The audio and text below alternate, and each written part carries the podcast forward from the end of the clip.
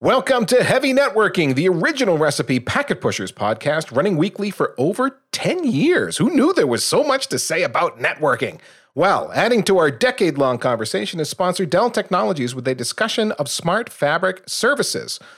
Well, what is that? It is an automated spine leaf network for pods aimed at making your life as an engineer easier, maybe even easy. Could that be easy? Well, to help us figure that out is Saleem Muhammad, Director of Product Management and Marketing at Dell Technologies. And in case you think Saleem is going to read bullets off a slide and bore you to death because the word marketing is in his title, Nope. We had a long planning call for the show with Saleem, and he's a fellow nerd with answers.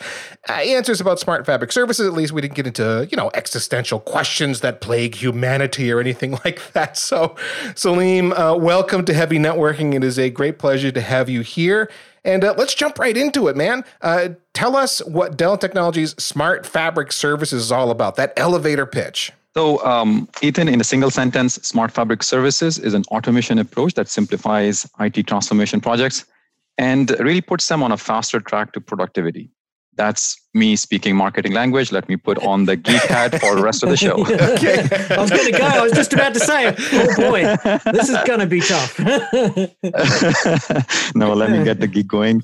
All right. Well, um, architecturally, we have designed um, Smart Fabric services to bring together server, storage, and networking teams, which uh, frankly are still operating as silos in many, many, many organizations. Um, on their own, these teams we have seen uh, maybe operating at a different level of automation. Server team or compute team may be ahead, networking team may be ahead. Uh, generally, they're not speaking at the same level of automation. But with Smart Fabric services, our goal is to bridge that automation gap between these teams. And uh, frankly, we really have three main goals. Uh, number one, provide simplified onboarding of devices, uh, whether it is server, storage, or networking appliances basically simplify the operation from that perspective. Second, provide dynamic fabric operations uh, in an attempt to protect the environment from human error. And then, third, and a very important part is provide the same experience even for smaller micro-sized environments. Uh, very routinely, we see that automation projects, especially on the network automation uh, side, the solutions are really fit for larger environments and we forget about the departmental environments, um, edge locations, and and mm. really you know five, six, seven, eight device environments. Uh, with this approach, you have the same experience whether you're going for the large, mid, or the smaller environment. So let's let's take the last point first as we try and drill into this a little bit. When you say small, are you we're talking probably about an ECMP fabric? Are you saying two spines and four leaves, or smaller than that even? Um, I'm saying even smaller than that. You can have just a couple of 12 port switches side by side and mm. get a, a, small environment which is fit for uh, okay. you know five or six devices. So that's really small. Even, I yeah, can start really small. really small, just two switches, and the uh, smart fabric services will start to do the configuration for you. And it's an EVPN product. That is, it uses the EVPN overlay technology, the VXLAN using BGP to signal to either side. And that means you get L2, L3 uh, routing. So you get a combination of different types of services there. And I can start from two switches and then grow it up to an ECMP spine with two spine switches and some number of leaves, 16, I think. Yes, absolutely. So total 20 switches in a fabric. Uh, you can absolutely start with a couple of switches um, and then as your environment grows for uh, to provide scale out uh, functionality, you add a couple of uh, spine switches and then keep on adding additional racks. Um, mm-hmm. up to about eight racks in an environment and a couple of additional switches for the border functionality. Now, you said several features there um, that the Smart Fabric does. We're on heavy networking. We're talking about as a networking product. Uh, Greg just mentioned BGP EVPN capabilities. We're talking about Leaf Spine. But then you also said, Saleem, that you're bringing together storage and other things that you might attach to this fabric are part of this. So does that mean if I've got a, a storage array that's a part of this mix, that Smart Fabric Services is doing some magic for me to make the storage traffic more wonderful? Uh, yes, actually, it is. Uh, in fact, uh, you know, Smart Fabric Services is uh, nothing new. We've been shipping it with our Isilon product for um, for a while, about uh, three years. And if you remember, in storage environments, unlike the network uh, LAN side, you need to have two separate fabrics, SAN A, SAN B, SAN B design. There is no lag functionality in those fabrics, and redundancy is basically provided by the software. Um, mm. So if you are deploying a storage personality of Smart Fabric services, we will allow that uh, SAN A, SAN B functionality uh, to be created uh, so that you know storage admins can take advantage of that. But more recently, we see another type of storage um, which is leveraging or uh, using you know software defined storage functionality vsan is an example of that this is where your storage traffic is is running on the same LAN as well. It's a basically shared LAN and SAN services. Uh, this is so I can I can build a fabric which supports multiple services. So I've got this software tool, Smart Fabric Services, mm-hmm. configures the switches, and it can let me configure multiple types of services. Now this isn't just basic Ethernet and IP. You're actually saying here I can do sophisticated QoS strategies for the enterprise class storage arrays like Isilon. Yes, absolutely. Because one of the things that immediately strikes me is if you've just got two switches, you might uh, think that this is a bit of a small time, small beer software. But what you're also saying is, yeah, we we sell it for those small applications, and then you can grow up to something quite substantial, like in a modern environment, 16 leaf switches, or you know, mm-hmm. as you say, eight racks which is you know sort of 12 to 14 switches and, and then some border nodes where you exit is actually quite a big deployment in the modern data center era with virtualization and everything. But what you're also saying is you're ready to configure advanced services out of that. Yes absolutely. And um, and one of the you know advanced use case that we have is with in, in HCI environments with the VxRail, for example, which does create some you know um, storage vMotion uh, management kind of uh, networks and expects that those to be stretched across multiple racks, right? We mm. do all of that functionality automatically for our HCI customers. So, am I buying Smart Fabric services as a standalone thing, or is it usually a bundle? Like I'm buying, I'm doing a Dell server buy, I'm I'm buying Dell storage, and I'm adding on Smart Fabric services to that mix. Yeah, so it's not a bundled functionality that like we don't sell it as a bundle. There is uh, it's an open capability. Customers have to choose to deploy it. Uh, we're not forcing um, anybody uh, to do that. Uh, as far as purchasing anything it's basically part of our uh, os 10 operating system uh, there is no additional outside controller or appliance that is required as soon as you purchase the switches with OS 10. You can simply enable Smart Fabric Services functionality. That's that's all that is required. Ah, okay. So th- this is uh, you just answered another big question. There, it's like, is it multi-vendor? No. What it is is if I'm in the Dell world here, I've got Dell switches. I'm running OS 10. One of the things I can take advantage of is Smart Fabric Services and really smooth out my my deployment here at this pod. Yes, that is that is correct. So the capability or the automation capability is built into OS 10 network operating system. But I want to highlight one more thing as well. By saying that, I'm not saying that it, it is doing some proprietary technologies to build the fabric. Uh, underlying capabilities are absolutely industry standard. We're not using any new uh, routing protocols or layer 2 protocols automation, the framework which is automating uh, the fabric creation and operation and lifecycle management, that is inherently OS 10 uh, dependent. But mm. the way things are enabled, it's all part of the industry standard protocols. Right. And you're also configuring this using standard protocols as well. Your controller talks to the switches southbound using OpenConfig and uh, GNMI. Uh, no, in Smart Fabric services, actually, it is um, RESTful APIs. RESTful APIs. Sorry, yeah, I'm getting confused with the other. Yeah. Well, let's. Let, I want to touch on the other products before we get too f- far forward, because if somebody goes to the website and searches up Smart Fabric, they'll see two other products that do network configuration. Maybe we should just briefly touch on why Smart Fabric services is different from those. Yes. So, from network automation perspective, we are providing three different types of solutions to our customers. Uh, the one that we're talking here is uh, Smart Fabric Services. This is mm-hmm. targeted for solution administrators. Uh, some call them cloud administrators, some call them infrastructure administrators. Um, the goal with this kind of approach is to simplify networking for the modern day data centers, right? Customers mm-hmm. or administrators who are deploying these compute and storage um, uh, environments uh, should do it with a peace of mind that you know whenever they're deploying it connectivity is automatically becoming available and they don't have to become CCIE experts. The other two products that we have one is called fabric design center. And the way that product came into being is as we started having discussions with customers who were uh, starting to uh, adopt devops uh, approaches uh, one of the problems that they were seeing is the existing networking teams when uh, they were being asked to become more net DevOps, um, they had to really become developers.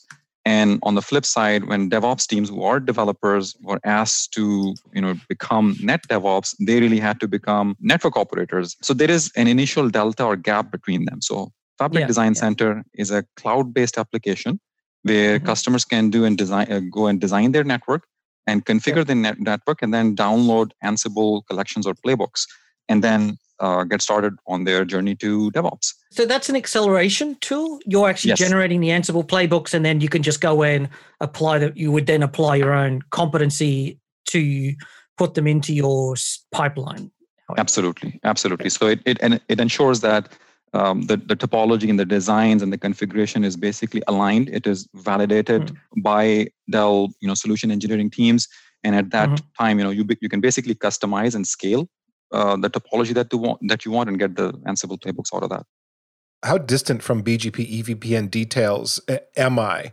Because uh, you you said, well, you know, you don't have to be a CCIE level expert to configure all this stuff. Does that mean I kind of don't need to know much about BGP EVPN? That I get this kind of abstracted, almost a policy kind of uh, a, a, layer that allows me to configure it, or, or do I need to know nuts and bolts? You don't necessarily need to know nuts and bolts. However, you need to know enough, right?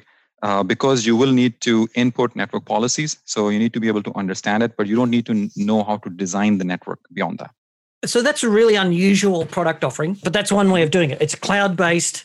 You mm-hmm. go up there. Uh, it's got the it's got connected to your existing network, gets the configurations, and then generates Ansible templates so that you can do the Delta. What's the second product that you've got in the space? Smart Fabric Director. It's mm-hmm. uh, it's a traditional network automation tool, um, which requires uh, it's an basically orchestrator that that is deployed as an appliance, and uh, the goal with that product is to bring together the P plus V automation. By V we mean uh, NSXT overlays, and by P we mean uh, physical underlays. Uh, what we see in a lot of customer deployments that are going towards overlays such as NSXT, there is a big delta between what is happening in the overlay world and the underlay world. And if something goes wrong, it becomes a little bit of a challenge to uh, identify where the problems are happening and then then provide remediation as a result of that.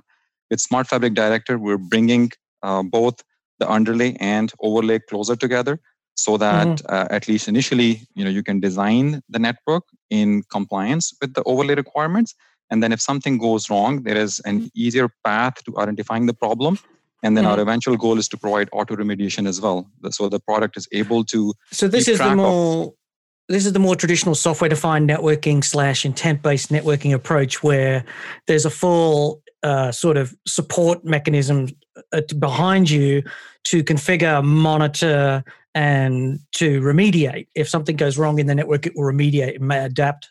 And that's what the, that's yeah. the idea behind intent based networking to some extent.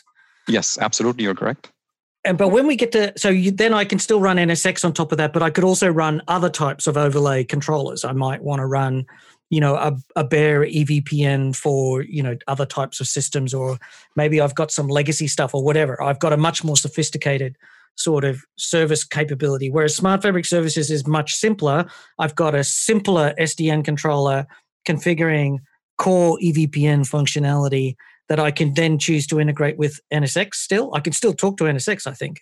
Yes, you can still talk yeah. to NSX, uh, but you're absolutely correct. With, with Smart Fabric services, our, our intention is not to provide nth level of customization. With Smart Fabric mm-hmm. Director, you will get that.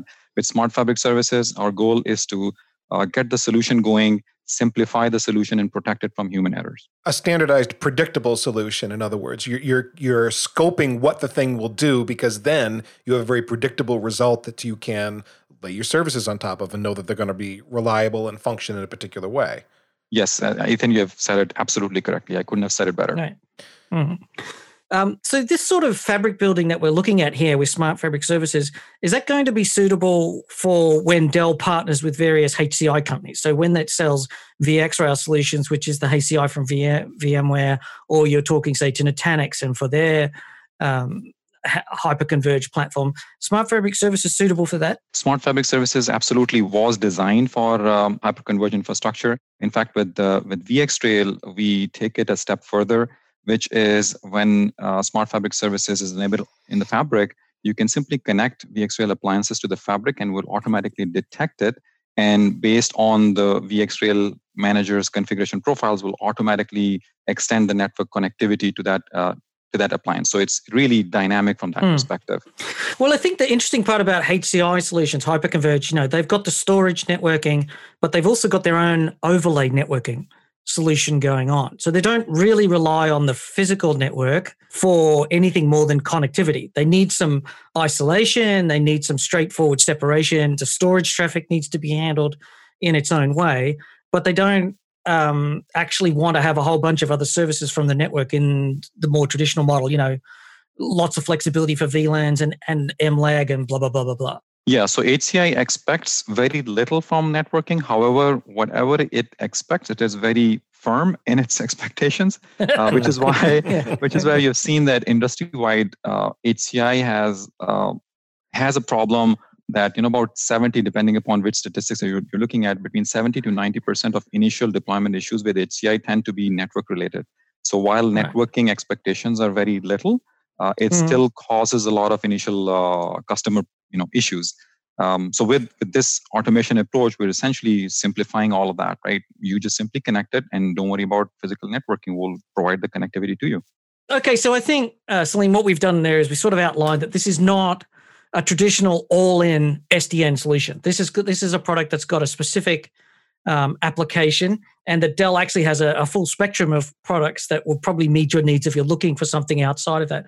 But what I want to do now is drill into the technology and the product that sits underneath the Smart Fabric services. So, how does it do this? What are the protocols that you're using in the physical network to create the VRFs and the VPNs and the separation? And how are you addressing things like server connectivity and L2 and L3 and all that sort of stuff? So let's start off with that.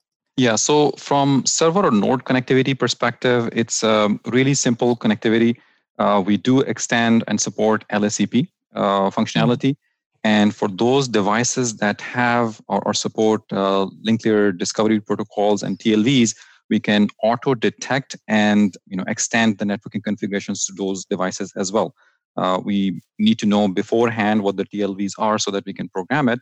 However, this functionality is already available for a number of uh, devices. Then you go to the first layer of switches. This is where uh, we create the, the VLT or uh, lag functionality, provide active-active uh, configuration between those two, those two switches. Mm-hmm. And when you introduce inter-rack or multi-rack environments, you need to introduce uh, a couple of spine switches. This is where we use the regular BGP um, EVPN functionality to create the fabric and VXLAN tunnels if uh, customers are looking at extending uh, or stretching their uh, L2 across uh, multiple racks. So as you know, it's it's fairly standard um, you know mm-hmm. protocols uh, for spine so and leaf, and then node to leaf connectivity as well. So if I've got a virtual SAN type technology or a virtual storage technology that needs L2 connectivity, I can use Smart Fabric services to create an L2 EVPN connection across the fabric, however it is, whether it's two switches or 20 switches, and I'm in action. But I can also create a layer three EVPN for when something like NSXT, if that's what's required. Yes, absolutely. So it, it does have the smarts to to ensure that you know the connectivity that is required from from these hosts. It is hmm. extending mm. that for vSAN, vMotion, as you said, um, you know, we will provide layer two extensions or uh, across multiple racks. Uh, for layer three uh, workloads, we provide uh, native layer three capability as well. Right. Now that's important because basically you're saying it's a full spectrum replacement for the traditional old three-tiered network architecture running spanning tree. You're still you're just using modern protocols, the common uh, you know standard practices. What is what is probably best practice today to be able to say, I can now create the L2 VPNs that you EVPNs that you want, create the L3 at the edge of the network. I can create uh, LACP bundles so I can connect your service together with dual NICs to get the redundancy that you're looking for, and I can still also do all of the QoS functionality or the service functionality. So if I've got high performance storage or addressing that sort of thing, that's what we're all doing here, but with standard protocols. Yes, always, absolutely, always standard protocols. In fact, you know, when we are trying to create layer two, we have done multiple uh, scalability testings as well with BGP VPN and, and uh, the newer technologies that are available, the scalability is significantly higher than you know using the traditional spanning tree based uh, based approaches. Mm. Um, so not only it is a modern network, but you know of course it provides additional uh, you know scale as well. Mm. So we're making a big deal about standard protocols here. We've talked about scale. Um, we also mentioned that architecturally, we could have two switches in this fabric that would be kind of the edge of that fabric and connect us to the rest of the network. Um, does that mean whatever VXLAN EVPN scheme I've, I come up with for for a pod, let's say, extends to other parts of the data center, or are those edge switches there like a, a translation service that hand off to some other VXLAN schemes I might have? I might have. How would that work? Yeah, so we um, introduce a concept of a pod. Within the pod, everything um, is essentially contained if you are looking to extend connectivity to the outside networks, we provide layer two as well as layer three uplinks, which you can uh, provide from the spine switches or any of the leaf switches, or you can have the uh, border gateway switches to, to centralize that external connectivity as well. So uh, essentially, you know, standard layer two um, uplinks, uh, standard layer three, and in layer three, we provide options to the customers to either use BGP or uh, static routing. Okay, so it's it's correct to think about this as uh, again that a AVXLAN. Uh, those VTEPs are going to begin and end within that fabric. And if I'm going outside of the fabric, uh, from a, like an IP design perspective, I'm probably going to a completely different IP net block. I'm not extending VTEPs from within the fabric to some other pod elsewhere because, as you say, it's all self-contained. And again, my uplinks are just standard routed or even layer two uplinks if I want uh, to go in and out. Um, but I need to think of this. Um, well, I was going to say an island, but that's wrong because it's not an island because I can get to other things. but but my again, all of my VXLAN stuff is, is, is self-contained. Is the right way to think about it. Yes, it is self-contained pod, uh, and and if you um, Ethan go back to the original discussion because it is intended for infrastructure administrators who are not network savvy. A lot of um, the you know the network profiles to build the fabric to create the the VXLAN BGP within environment, we have reserved a pool of resources from where we choose. We don't want to um, give administrators who are not networking savvy an extra burden of choosing which which network policies to use. Will choose the defaults. They can go back and customize it. If somebody wants to customize it they can definitely do that. However the burden is not on them if you if they simply want connectivity as a as a pod. Okay so if i now let's say i am a network administrator and i'm responsible for this pod connecting to the rest of the data center um, i would do something like okay here's your net block here's your whatever slash 48 if we're an IPv6 or who knows what it would be uh, slash uh, 24 or uh, 22 for the pod if it's IPv4. You can have that. I'm gonna static route to you, or um, would I be interfacing at the on those gateway switches with like a BGP maybe? Yes, you can do BGP or static route. Both of those are options that are available. Okay. Mm. Yeah, yeah. It would make sense to do static route on a smaller network and then move to BGP over time. Is that migration seamlessly as I grow, or is it a, an overhaul? It is a seamless environment, um, mm. seamless, mm. sorry, uh, uh, migration. Uh, it's all based on the user interface, which is uh, integrated into vCenter mm. right now. Uh, you can mm-hmm. simply go there and start creating the uplinks. Uh, start with BGP. You can do that. You can mm-hmm. do static routing. You can you know transition between those two as well. It's it's a fairly simple UI driven approach, uh, which is currently centralized in vCenter. We should really touch on that more because the vCenter integration, I think, is a key feature because there is obviously a strong relationship between Dell and VMware, and this integration means that you know straight from within inside of vCenter, you can actually be configuring an EVPN network. You don't.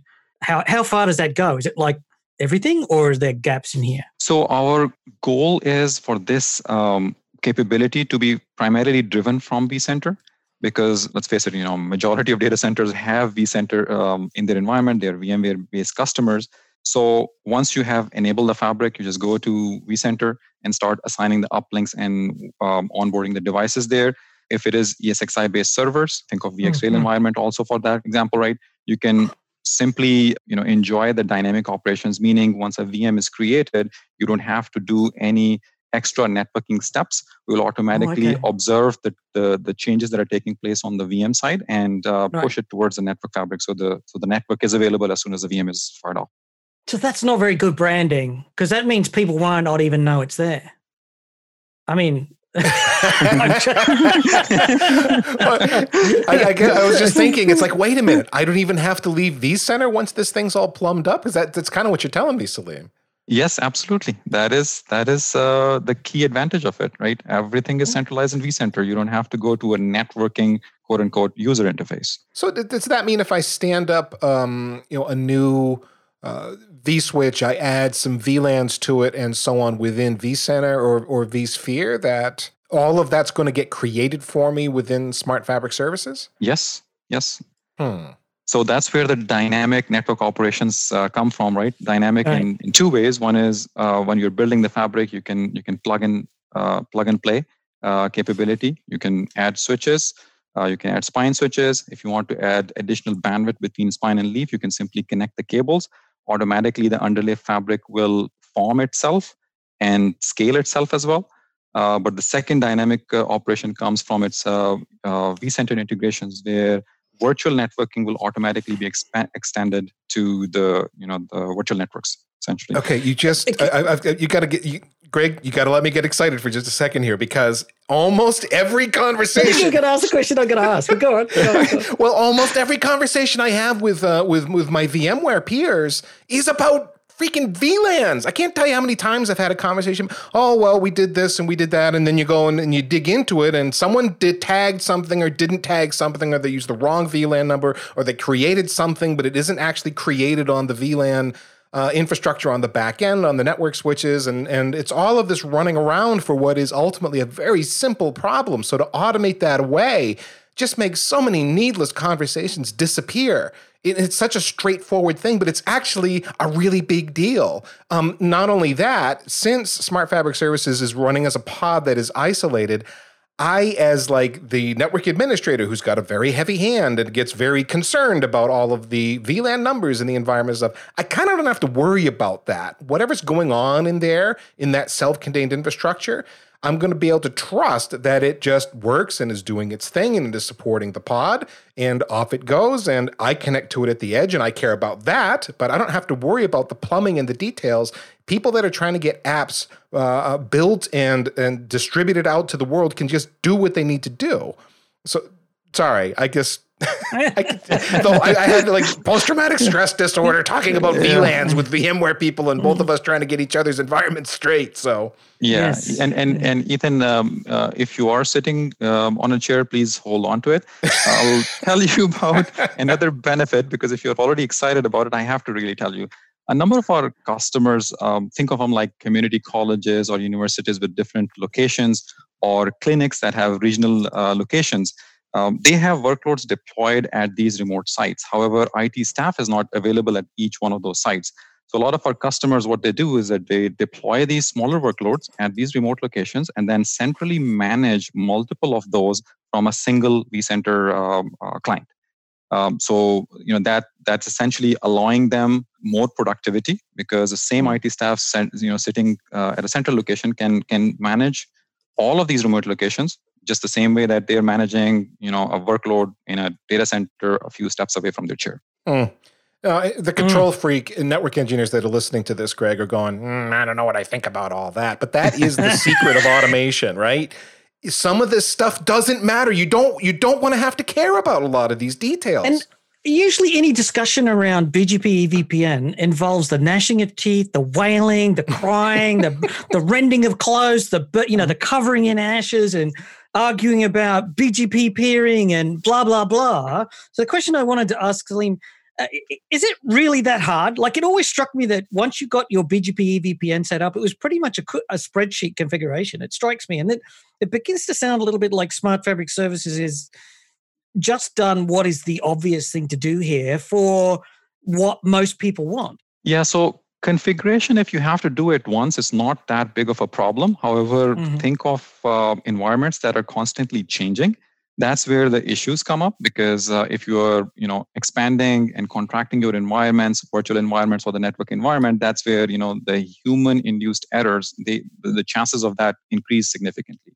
All right? So so one time do it and leave it kind of a uh, environment I, I don't think they will see a lot of benefit in this however constantly changing environments which are you know frankly if you are going with a uh, virtualized environment or a software defined data center you you have to keep making changes, right? That's essentially the appeal of software defined data centers, right? Uh, so that's where the advantages come. And uh, let me go back to one comment that uh, Ethan was making, which was, you know, our, our networking network administrators who are listening.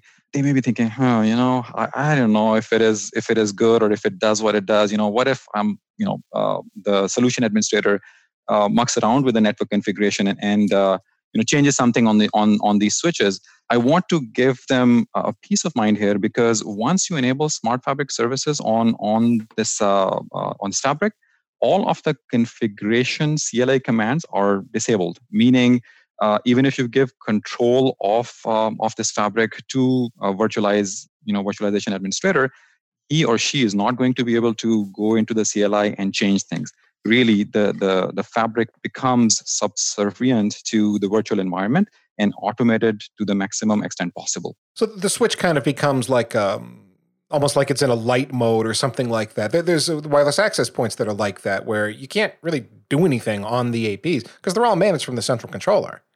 Yes, yes. And we call that concept infrastructure interconnects for the lack of a better word. Uh, let me know if you hmm. guys have a better word and we can start using it. Yeah.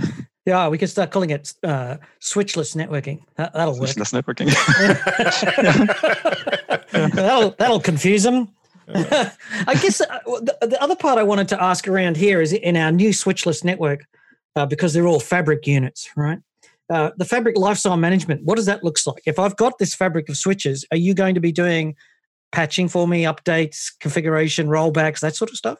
Yeah, so we've been focusing a lot more on the configuration aspects of it, which, as I said, you know, is part of the vCenter interface. The lifecycle management functionality, meaning firmware upgrades, patch management, etc., uh, that's also integrated into vCenter. So uh, once you have uh, a new firmware for the switches, you can actually schedule it, roll it out from vCenter, just like you are, you know, uh, doing patch management for uh, for rest of the environment.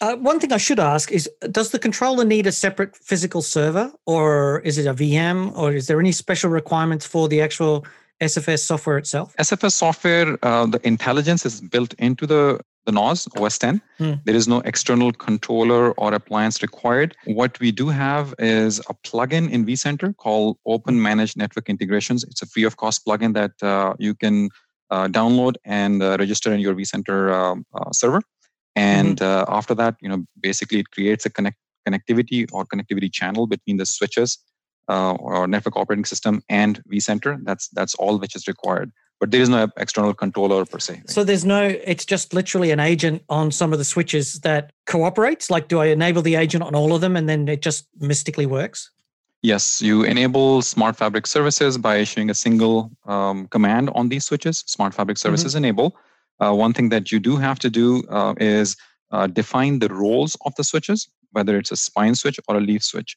Uh, once you define the roles, at, at that point, you can you know, essentially start plugging in the devices and the rest of the configuration will have happen automatically. But you do have to define the roles uh, so that uh, the switches know you know, how to push the configuration. So if I define the roles, what what about my cabling? Do I is it up to me to do some sane cabling? Is uh, SFS going to push back if I don't cable it in a particular way? Switch to switch connectivity within the fabric, it is dynamic. You can also from from uplink perspective, you have the flexibility to choose which uplinks that you want. So you know if you're doing it from spine or or if you go to the user interface and start you know picking or selecting the interfaces that you want for the uplinks uh, but beyond that, uh, it's fairly dynamic within the fabric itself. For example, for the connected or uh, dynamic, dynamically discovered devices such as VxRail or, or PowerStore, for example, you don't even need to pick a specific port to connect the device. You can pick any port on the fabric and we'll automatically mm. push the configuration there. And it's layer three at the base. That's the underlay. So this is going to be a loop-free topology. I'm not worried about about creating loops. Yes, yes. There is no uh, uh,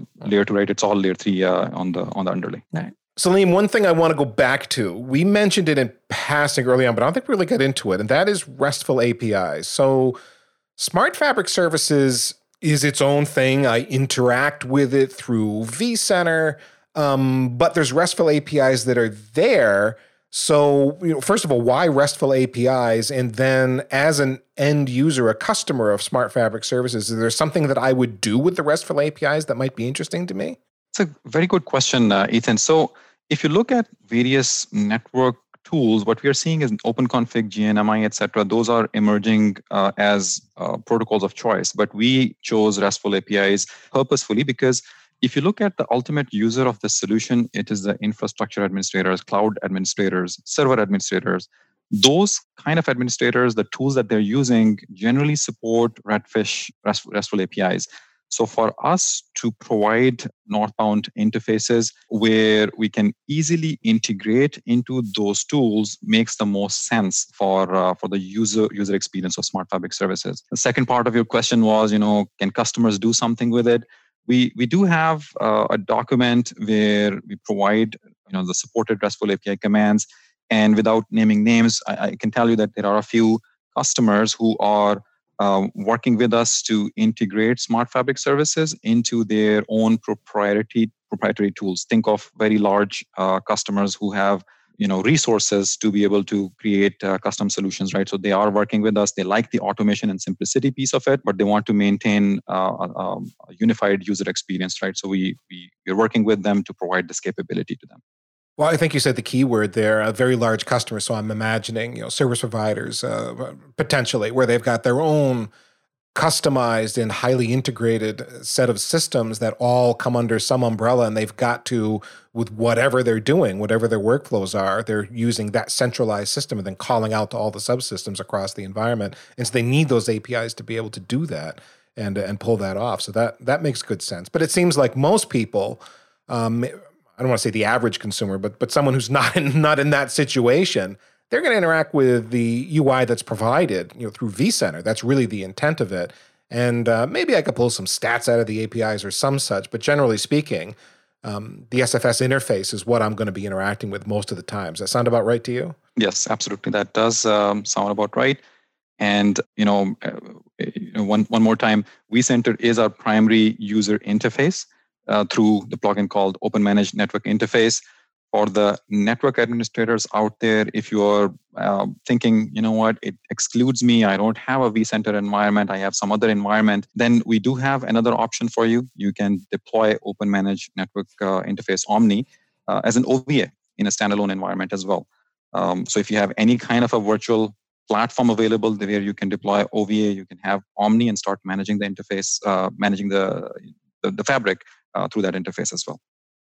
Well, Saleem Muhammad, this has been an outstanding conversation. We've had a lot of fun with you. Um, some of which, listener, you've it's been edited out. You don't even know what happened behind the scenes. You don't even know. He's been a great sport uh, all around. Uh, Saleem, I, I, don't know. Are you a, a, social kind of person where you're on Twitter or LinkedIn or something? You care to share that with anybody? Uh, yes, I am on Twitter and LinkedIn, and uh, can definitely share the the link as well at Saleem Muhammad is, uh, is my uh, Twitter handle. Um, happy to hear from uh, my listeners, right? Uh, if they have any questions, concerns, just uh, uh, you know, shout out to me. Excellent. Well, thank you again for being on the show. And folks, if you want to know more about Smart Fabric Services, Dell's got a ton of resources. Much of that is going to be in the show notes for this episode, which you will find at packetpushers.net. Look for our heavy networking episode on Dell Smart Fabric Services. Uh, a bunch of links there. I'll just give you a few other things you can look for. If you're a YouTube sort of person, Saleem did a Lightboard demo, uh, three ways to automate your data center network fabric from Dell. Uh, very well done. There's also a webinar coming up from Dell Technologies uh, August 20th at uh, 1 o'clock p.m. Eastern Time in the US. There's a webinar you can register for that's over on sdxcentral.com. We'll have a link for you there if you want to dig into SFS in more detail and find out more about that. And a bunch of other links to different resources about Smart Fabric services will be available to you. Again, at the link at packetpushers.net the blog post for the show. We thank Dell Technologies for sponsoring the Packet Pushers Heavy Networking today. Without our sponsors, we can't do what we do, and that that is that is true. We uh, we really can't without our sponsors. So much appreciated. And thanks to you for listening. If you're interested in Smart Fabric and you reach out to Dell, hey, let them know that you heard about it on the Packet Pushers Podcast Network. Lots more information from the networking and cloud communities at packetpushers.net. Professional career development that keeps you on top of your game, one podcast at a time. But we are more than podcasts, blogs, a newsletter, YouTube, LinkedIn, Twitter, and Slack too. Visit our subscribe page to find all the ways you can cram fine packet pushers content into your ears and eyes, and and all that cramming is more pleasant than it sounds. Last but not least, remember that too much networking would never be enough.